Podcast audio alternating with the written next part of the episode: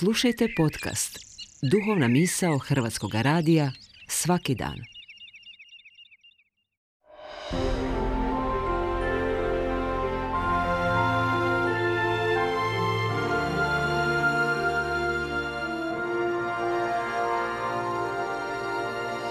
Duhovna misao. Urednica je Blaženka Jančić.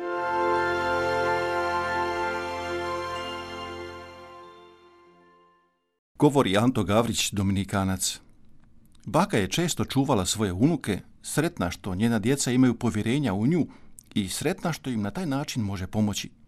Dok je čuvala unuke, rado je s njima izlazila u šetnju, a šetnju bi znala iskoristiti i za poučavanje.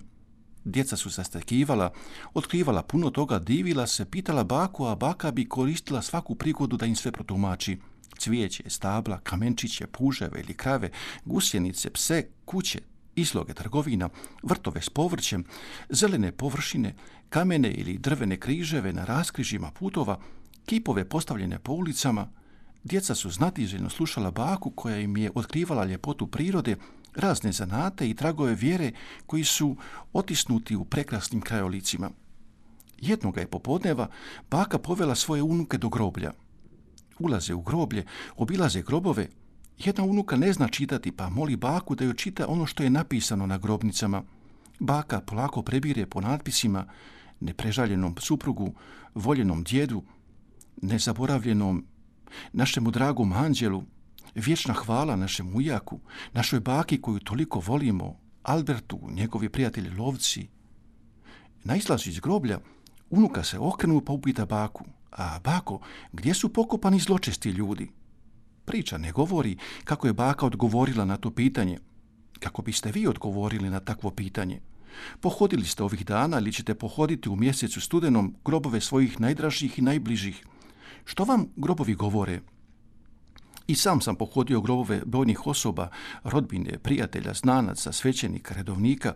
Razgledavao sam i druge grobnice okićene cvijećem s upaljenim svijećama – Zaustavljao sam se, čitao natpise na grobnicama, uočavao raznolike motive. Cvijeće, upaljene svijeće i molitve pokazuju da grobovi nisu zaboravljeni ni napušteni. Potvrđuju kako im puno znači oni koji su tu pokopani. Natpisi svjedoče da se pokojnima želi vječni pokoj, tihi dom, mir, počinak, što li sve nije napisano. Na nekim su grobnicama ispisane riječi iz svetoga pisma – koji izriču vjeru i pouzdanje u Boga, a govore i o vjeri pokojnika i onih koji su podignuli grobnicu. Smrt je kao knjiga koja se zatvara. Bogu prepuštamo sud, a kao ljudi zadržavamo ono pozitivno, otkrivamo ono najbolje što je osoba bila za nas i u čemu nas je nadahnjivala. Tako najbolje iskazujem poštovanje i počast našim dragim pokojnima i najljepšu zahvalu koju možemo izreći Bogu za sve što nam daje po njima. Vratik se s groblja, razmišljajući o pitanju koje je unučica postavila svoje baki na izlasku iz groblja, a bako, gdje su pokopani zločesti ljudi? Promatrajući dvije stvarnosti u kojima riječi poprimaju različite snage.